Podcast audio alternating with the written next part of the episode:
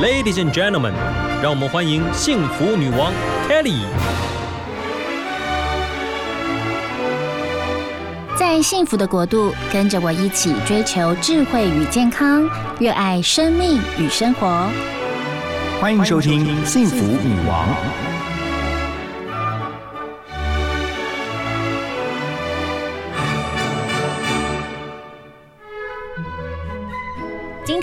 我们的人物专访哦，非常开心，特别邀请到睿智社会福利基金会的董事长兼执行长徐文俊徐医师来到我们节目当中。嗨，嗨，Kelly，你好，各位听众朋友，大家好。对，刚一见面才发现说，其实我们在过去曾经见过面，是是，也也是一个节目的这主题，然后聊失智的这个议题，然后遇到徐执行长，我要怎么称呼您呢？呃，就叫徐医师就可以了。徐医师，那我本身在长庚失智症中心上班。是的，是徐医师来到我们的幸福女王，有没有觉得好幸福？有啊，尤其这个呃，Kelly 哈，以前我们认识了哈，然后来这边我就觉得好轻松哦。呀，是。假日的时候您都在忙一些什么事？呃，假日其实还蛮忙的，我我的假日常常都在到处演讲哦，然后呃有很多活动需要参加，那不管是教会的活动或者是一些学术活动，是其实很忙。啊，是啊，在忙碌当中，然后呢还特地来我们电台分享您的新书啊，真的好开心，这本书叫做《咖啡香中遇见爱》，副标是跟着睿智来认识失智。这本书是您的好书，听说要二刷了 啊！对对，这个我们印出来，其实还需求量还蛮高的哈。那我们里面有有好多的故事啦，哈，所以在这故事当中，可以让这个读者能够学习说实质的，能够如何去。处理哈，那还有失智家庭如何面对？然后这些故事其实就是他们在面对这些问题的之后的一些的做法，那大家都可以参考。呀，我听到一个数据，觉得好惊讶哦，就是失智症呢，其实被称为世纪之症，而且全世界、全球每三秒就会增加一个失智症患者，是每三秒啊？对。对，三秒钟这个好像就是我们刚刚从呃节目开始到现在哈，可能已经出现好几十个这个失智者哈。那尤其是现在高龄化的这个社会当中，其实失智症的比例越来越高。嗯哼。那比如说八十岁，八十岁以上大概有四分之一可能这些长辈也会得到失智，所以它是一个相当普遍的问题。呀，而且家中如果有这样的长辈，其实呃照顾他的人，其实格外要花费一些心力，而且我觉得也要弄懂方法。哎，是没有错，所以在照顾这个失智者，有很多家属需要学习的哈。是，比如说这个呃失智者他面对的这些记忆力的困难哈，有时候会有幻幻觉，有时候会有一些很奇怪的想法。但是这些失智者他们是生病的，他们不是说真的有这些的，诶，对家人有这些觉得，呃，好像这个女儿要偷他东西啦，哦，要还是要这个食物要害他，所以所以其实家属在照，呃，在照顾当中还要在忍受这些症状哈，其实真的蛮辛苦的。但是如果学习到正确的方法，其实是。呃，是可以度过去，而且其实在这当中，我们会觉得是陪着这些这个失智长辈，嗯，在度过这些生病的这个过程，我觉得那个是一个很重要，我们陪伴我们父母亲的一个经历。呀，其实呃，您的新书当中《咖啡香中遇见爱》，其实就是用一个非常巧妙，而且我觉得好贴心的方式，就是用一个甘泉咖啡坊的方式。是，听说这个咖啡坊是不卖咖啡的，对，它是传递爱的一个咖啡坊。是是，大家都会说，哎，咖啡坊，那咖啡坊你们在设在哪里啊？哈，一杯咖啡多少？可以点什么咖啡？有拿铁啊，还是 cappuccino？对，希望有一天也可以这样。不过。不过他的精神主要，他是一个支持团体哈。那我们让家属照顾失智者的这些辛苦的家属，他们有一个喘息的机会。所以其实咖啡哈，喝咖啡然后聊失智，喝咖啡来放轻松，喝咖啡大家能够互相有一个互呃分享的这个空间跟时间。那么这个咖啡坊当中，我们会安排一些讲员来来上一些课程。一方面，我们会把这些失智长辈，也希望家属可以把他一起带来，啊，然后我们在另外一个空间带他们活动。所以这个这个家属他可以休息，那这个失智者也可以在我们活动当中能够得到这个呃一些我们叫认知促进啊，或者是说他的情绪会变得比较好一点啊，这样子。当初为什么会有这样的 idea？我觉得好有创意哦。这个其实呃，它的原创其实是在欧洲哈，那那让大家知道说，其实咖啡是一个可以让大家能够放轻松哈，那。这个虽然我们在谈照顾上的问题蛮辛苦的，但是可以轻松的来谈。好，那我们其实也在这个这样子的活动当中，我们会让这些家属们知道说，我们都很愿意帮忙，而且是可以帮忙的。呀，其实我觉得在疾病当中，呃，不管是疾病者的本身，又或者是照顾他的人，格外都很辛苦。真的不是只有呃生病的人辛苦，照顾者其实也很需要被照顾。那你就想象你进到了一个咖啡坊当中，大家就放轻松，旁边又有关怀你，然后关照你，然后陪着你聊天，然后提供你一些。呃，生活上的 know how，这是一件非常幸福的事。是，其实照顾者很重要，哈，因为因为我我自己本身我在做失智已经呃二十多年，我的理我的理念其实是这样子，我一开始觉得好像失智症很需要被治疗，但是其实家属的困难有时候比失智者本身的困难还要多啊，那但但是失智者又需要。照顾者家属来照顾，所以所以最后的结论就是照顾者要好，失智者才会好。没有错，其实真的是支持他的人，照顾他的人，他真的要有体力，要有耐力，还有耐心。是，而且真的要懂得方法，这很不容易。所以您就是在协助这些照顾者，他们怎么样去照顾失智症的患者？没错，没错，他们很多时候我们这个。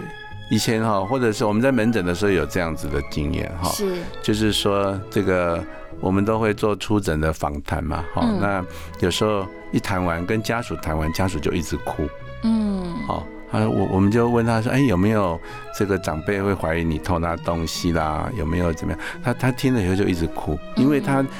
确实遭遇到这种困难，但是家人都没办法谅解他，那他要花很多时间去跟其他的家属解释说我没有偷他东西啊。但是没有住在一起的这些家属，也许根本不了解长辈的状况，哦，所以所以这些家属他需要的有时候是一个很简单的关心，然后知道。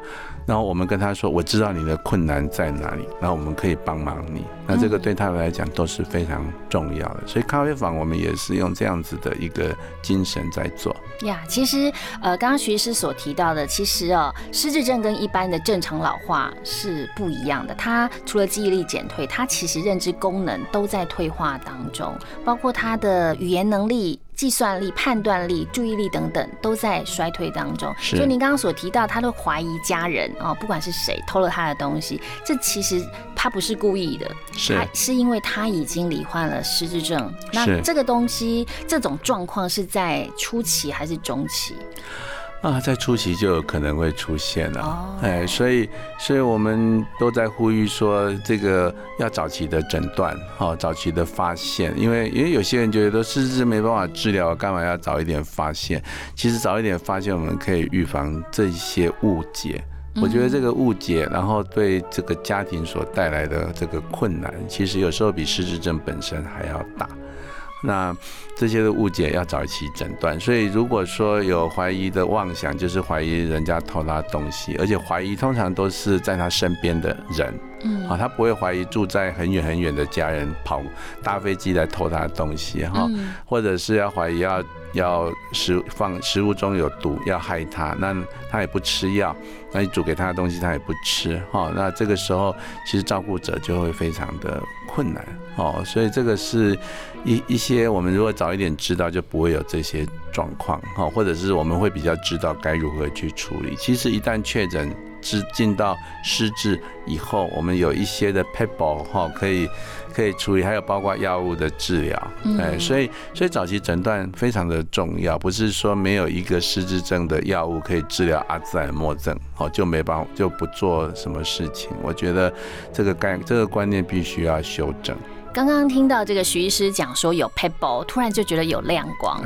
其实，呃，如果说我们被怀疑说，其实我没有偷东西，可是我却被失智症的这个家家人说，哎，我偷东西，我心里面一定会觉得很难过、很挫折，甚至有些人就会生气，为什么我又没有做？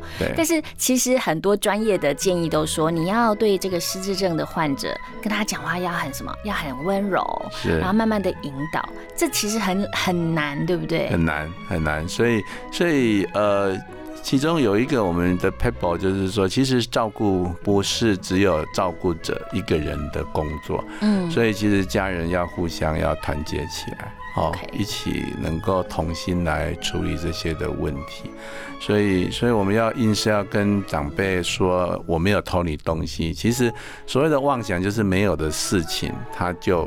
深信不疑，哦，你而且你跟他讲，他也没办法，你没办法劝说他，所以我们的 paper 就是你不要去跟他辩解。但是我们可以换另外一个家属能够来，好来跟他说，然后引导他离开这个情境，包括那个时间、那个地点，那那这样也许就会比较好一点。呀，其实呢，睿智基金会真的是从二零一三年开始就创立了这个基金会，然后刚刚所提到的这个工作坊、咖啡坊哦，是就大家去那边喝咖啡，但事实上其实是去传递爱，彼此互相支持，是一个支持系统的这个呃咖啡坊，其实。呃，真的造福了非常多失智症呃的病患以及家属。我相信有非常多动人的故事。Kelly 先分享我的好了，我的这个家人当中也有家中的长辈，他是失智症患者。其实，呃，身为晚辈都会觉得心力交瘁，因为他会一直看着自己的爸爸或妈妈，然后就是越来越不像他自己，然后也忘一直一直忘了他是他的女儿。然后会有一些很突发奇想，然后突发的状况一直不断的发生在家中。像这样的这样的故事，您一定接触了非常的多。对，很多。然后，尤其在很辛苦的照顾当中，还看到他一天一天的退步哦。所以这个这个有时候家属需要心脏要很强哈，所以我们要常常要跟家属打强心剂，鼓励他们。好，那譬如说有时候我们就会带。就因为父母亲嘛，他需要家人的团聚，所以我们有时候有一些的家庭的团聚，让有营造一些快乐的一个一个时光哈，其实都可以为他们留下一些记忆。虽然他们不记得这个很多事情，但是很快乐的事情他会记得。好，所以这个是一个。另外，我有一个嗯，就是个案，他就这样分享说啊，谢谢你哈，因为谢谢我了哈。他说，因为我爸爸。啊，今天跟我说这个谢谢我，他已经两三年都不讲话了，哦，哇，两三年是，然后两三年之后才突然跟他说谢谢你，是是，为什么？呃，一方面我们一直在教导说，还是要让这个长辈要有一些刺激，你还是要跟他说话，嗯，然后要给他很多的爱跟关心，好，那有时候。他们需要的是肢体上的接触，哦，包括我们的体温，包括我们这个说话的声调。包括我们甚至有呼吸的这个温度哈，他都可以感受得到。嗯，所以所以这样子下来，这样子的照顾过程当中虽然辛苦，但是但是呃，爸爸的状况，他的爸爸的状况有一些的改善，就是身体的健康部分，所以他就可以说说一两句话。嗯，那他要说谢谢，其实对他们来讲，因为他们从来照顾的时候已经不太敢期待。这个谢谢两个字，所以他特别来跟我分享，我觉得我也很感动呀。久违的谢谢啊，是，就是在家人当中，我觉得其实就是呃，当家人生病的时候，其实你在旁边无能为力，对的那种感觉，真的是心力交瘁。是，尤其你是眼睁睁看着他，然后一天一天的退步，是。再就是你可能跟他沟通上没有办法再沟通了，是。还有就是说，有时候看着长辈的退化，家属都会觉得说，我是不是没有照顾好？嗯，好，我是不是可以做得更好？嗯那再怎么做，他还是呃一一年一年的在退。好，那所以我们就是要鼓励这些家属，我们也会跟家属的陪伴者，就是其他的家人，要跟他们讲说，这个要面对这个过程，大家要一起来，尤其是鼓励照顾的这些人，他们已经照顾得很好。所以我常常呃门诊结束的时候，我就会说，哎，你做得很好。嗯，我觉得这个是对他们应该是很重要的，不管这个长辈他是好一点还是坏一点，但是他们真的是很辛苦在照顾。嗯，台湾有没有一些案例是呃比较特别的？呃，其实我们好像都觉得好像老了才会得失智症，又或者是什么样的呃成因才会罹患失智症？但是会不会突然有一些我们就哎？大家常说，哎，我记忆力衰退，我不是我是不是老人痴呆啊？常会有人这样聊，对不对？是不是常有这样的误判？这样这样其实是一种误判嘛，哈。呃，因为没有诊断的时候不知道。不过大概年轻的时候大概就还好啦，哈。嗯。五十岁以前，我大概觉得要有失智的可能性其实蛮低的，哈。是。那五十岁以后，如果觉得自己的记忆力退步，基本上我都会检查一下。确认一下，那那这个检查过程当中，当然了解这个有可能有哪些的问题会造成。嗯，那再快就是整个家人都应该要知道，就是至少，譬如说这是妈妈，这个是太太，好，就是他们他有这个困难了，那我们来做一个很正式的检查，然后最后我们就会来说如何预防失智，或者是不要让它恶化下去。我觉得这个是全家要一起做的事情。对啊，因为呃，大家毕竟住在一起嘛，也不不能让失智症患者他一个人。对，其实是会更糟的。是，就家人的陪伴，甚至您刚刚提到，我觉得非常棒。其实就是团队，是啊，轮流，又或者是大家可以分配一下呃不同的工作内容，然后一个家来支持一个患者。但是我觉得最棒的就是您呃所创立的这个社会福利基金会，我觉得很棒，就是它帮助了这些家属，因为你有一个出口可以去寻求协助，是实在太好、太重要、太美好了。是，所以一定要找徐医师。对，没有错。我我说一下我们这本书哈，这个咖啡香中遇见爱这本书就有一个这样子的故事哈，就有一位这个呃，在书中就是杨波波哈，他的女儿。那因为因为这个杨波波是失智者，他其实还蛮多困难的，他也到他也不出去哈，那又怀疑太太会。会害他，好，然后这个呃，就是觉得他一天一天的这个退步，那那这个女儿她就因为这个爸爸本来是住台中，哈，所以常常要回去看他。那后来他女儿就把他接来台北，那这个当中呢，那个女儿就开始来参加我们的咖啡坊，因为她就觉得很困难。嗯，那咖啡坊我们当然就是陪伴她，让她知道怎么去照顾。那所以他知道怎么照顾这个父亲之后，那父亲呢，他也继续来参加这个我们的咖啡坊。哈，我们咖啡坊的长辈的团体叫做葡萄园地。哈，那在葡萄园地当中，其实我们就开始让他呃一起念经啊，哈，然后唱歌啊。是。那那这个这样子的。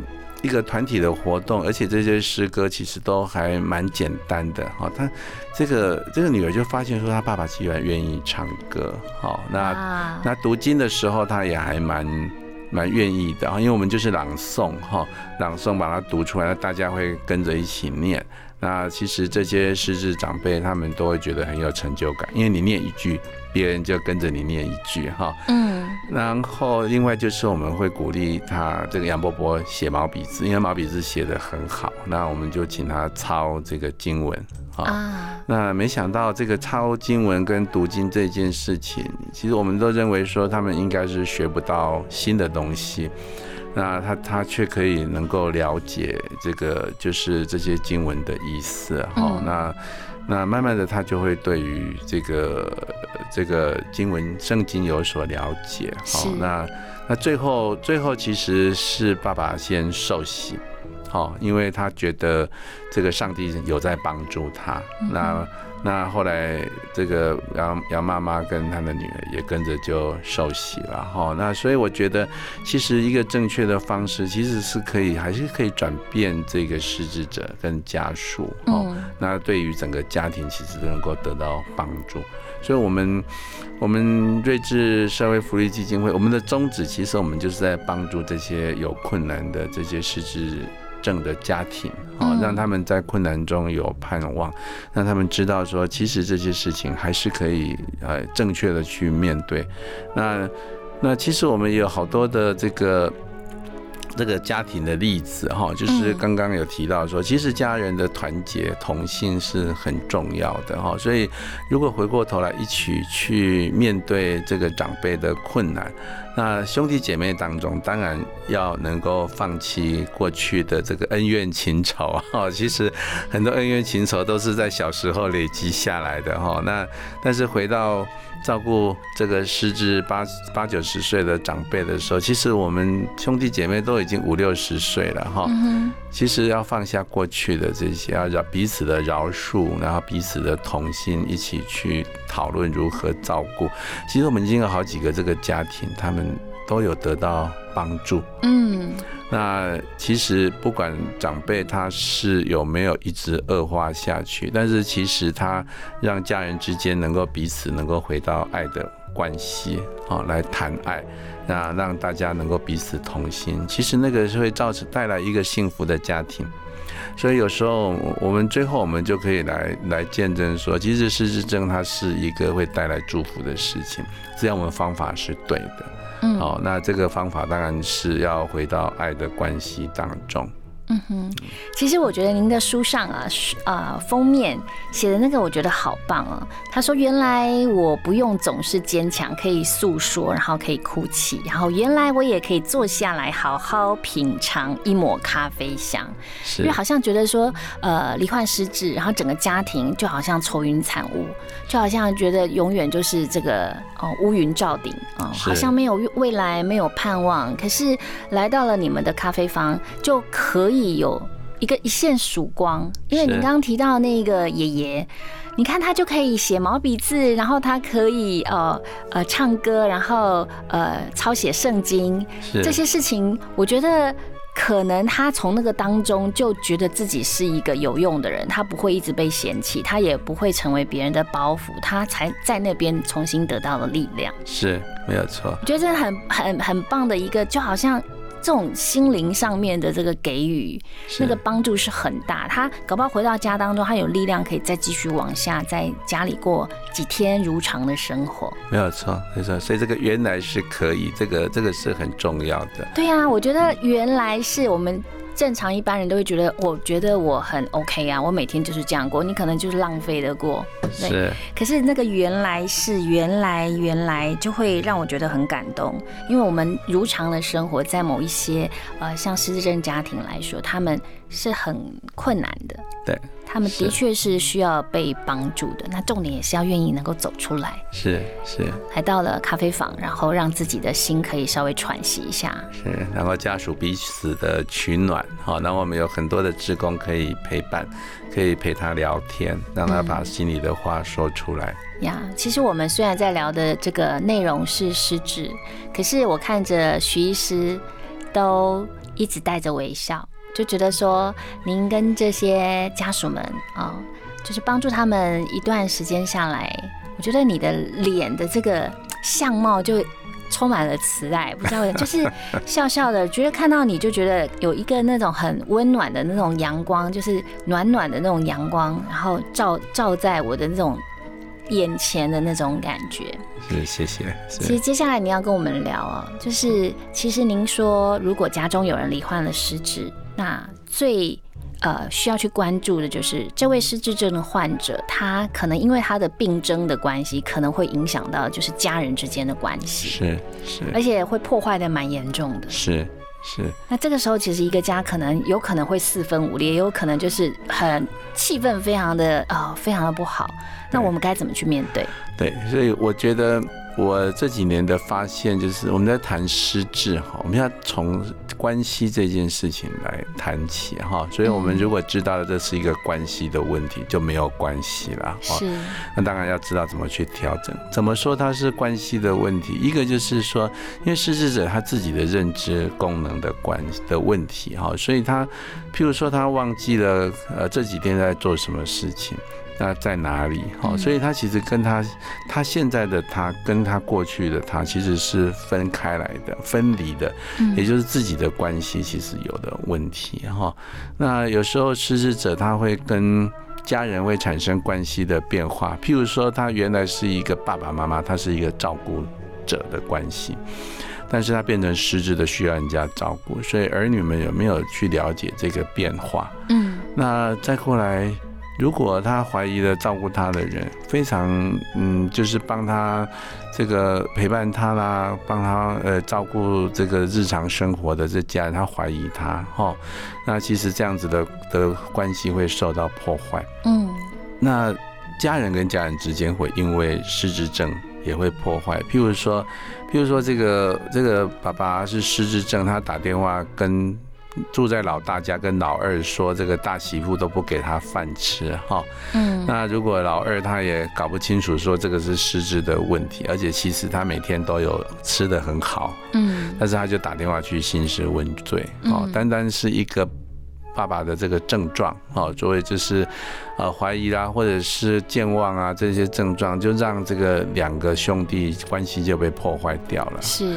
所以，所以在面对失智的时候，其实每一个人都要了解，说在这个、这个、这个关系上头，家人的关系上头，会有哪些点是可能会被破坏的。嗯，那我们要一起同心来照顾的时候，其实很重要，就是要来调整我们这个兄弟之间的关系。哈，那个。前面有提到说，我们过去这个恩怨情仇，有时候小时候，这个你跟你去告妈妈说我偷了你的东西，其实没有，我到现在还耿耿于怀。是，总之像这样子的关系，其实要重新来面对，要要彼此饶恕，放弃过去的这些的。这个成见哈，那一起来面对，那回到家人这个爱的关系当中，然后一起用爱来面对我们的父母亲。其实回到爱的关系当中，我们可以把这个被破坏的这个彼此的关系把它重建起来。嗯，所以从认识到重建，这个会带来幸福。嗯，好，所以这个是我我这几年我觉得很想要到处演讲，我就很想要告诉所有的人这样子的事情。那认识失智，我们就是在认识它会带来哪些关系的变化。嗯，对，那当然失智症它的这个疾病本身的医疗问题，哈，是是还是要照顾。但是其实，在台湾医疗问题其实是最容易的啦，哈，这个对这个有健保的关系，其实还要找到协助，其实。不难哈，但是关系的上头真的是需要了解，然后来来来来预防，然后来重新建立。呀，您刚说，其实您呃。这么久了，一路走下来，你最想要每一次演讲最想要讲的就是关系，因为其实关系在人跟人之间，如果关系是巩固的，是彼此是呃帮斗的很很紧密的，然后而且是爱的关系的时候，你就会发现说很多事情都很好解决。没错，因为在爱里面你可以去饶恕，爱在爱里面也可以说诚实话，在爱里面也可以去彼此了解，而且你把话说完了，你处理了一些可能你觉得啊好好费心力、好心力交瘁的事之后，因着爱，你又可以说。OK，但是是，我有这个，就像我刚刚听的歌《有你真好》，就是虽然也有种悲伤，但是你就会知道说，因为在爱里面，我们还是家人，是，然后我们要彼此帮助，其实还是要充满盼望的，是是，所以呃，我觉得作为一个。失智者的家属其实真的不容易，要面对很多的困难，而且要要学习如何去处理了哈。所以，所以呃，我们从一开始其实应该要先确定诊断。其实确诊确定失智症跟失智症的原因，这个蛮重要的哈，因为很多的失智症的这个问题是可以治疗的哈。那嗯，阿兹海默症不是。没有药物可以让它好起来嘛。但是阿兹海默症只占百分之六十而已，还有百分之四十哈。那这百分之四十其实也会影响到，也也会有很多进步的空间。那这个失智者他年纪通常都是七八十岁，很大，其实他的共病很多哈，所以这些会造成认知功能退化的问题，它也有可能会出现在阿兹海默症的病人身上，所以其实要一起处理。那包括他的高血压、糖尿病啊，这些共病，很简单的这些共病，其实在面对这个这个病人他失智了以后，他其实他没办法处理好他的血糖啊、他的血压，你要教他这个吃，这个怎么控制，那个怎么吃哈，其实对失智者其实蛮困难的。一个八十岁的这个这个老人家，正常的老人家，他也不一定能够去理解这么多事情，何况是失智者哈。所以，所以其实我们照顾者家。家人，我们要学习这些问题，然后要来从旁来协助他，所以我们有很多个案其实是可以得到很好的进步的。嗯，哦，那很多的精神症状其实可以用药物来控制，包括忧郁啦、妄想啦、这个幻听幻呃视幻觉、那个听幻觉这些，其实药物也会有帮助啊。哦，所以。所以这个事情是不可以放弃。那另外一个就是说，很多事情是需要学习。那失智症是一个大家不熟悉的一个疾病，哈，所以从这个照顾的技巧，然后如何去做这个生活的调整，那如何简单来讲就是如何要叫失智者。洗澡哈，这个就是一个不容易的事情，但是这个是需要学习的。但其实我们在进到这个失智症，我们有一个叫家属训练班哈，所以要做一个家属是比较需要被训练的哈。那表示其实要学的东西是确实不少，但是反过来你学到了，你会了，其实你的困难就可以难度就可以减轻。那最怕的是你觉得很困难，但是你又没有管道可以去学习，哦，所以我们的基金会我们有很多的这样的课程，大家都可以来追踪，哦，那那可以来上课，或者是目前这个呃政府有很多这些活动，其实都可以去参加，所以。我会鼓励每一个家属哈，要能够站出来，那跟大家能够来互动哈，找支持团体，然后找医疗单位来治疗，然后找这个呃学习的机会，家属训练班或者是买书来看，有好多的书是可以看的哈。那我们学习好照顾。这个我们的这个长辈，其实我们在学习照顾我们自己，是好，我们的这些慢性病的控制都是啊，哈。呀，呃，徐医师每次呃这样子就是谆谆的给我们提醒，我觉得呃我们包括啦，我常常就是听到，例如说呃我我我家人。哦，不是我直接的家人，就是可能就是亲戚的家人，又或者我朋友当中，他们家里有失智的这些家属的时候，就会格外觉得说他们很辛苦，然后也觉得说哇，真的要很大的耐心跟努力。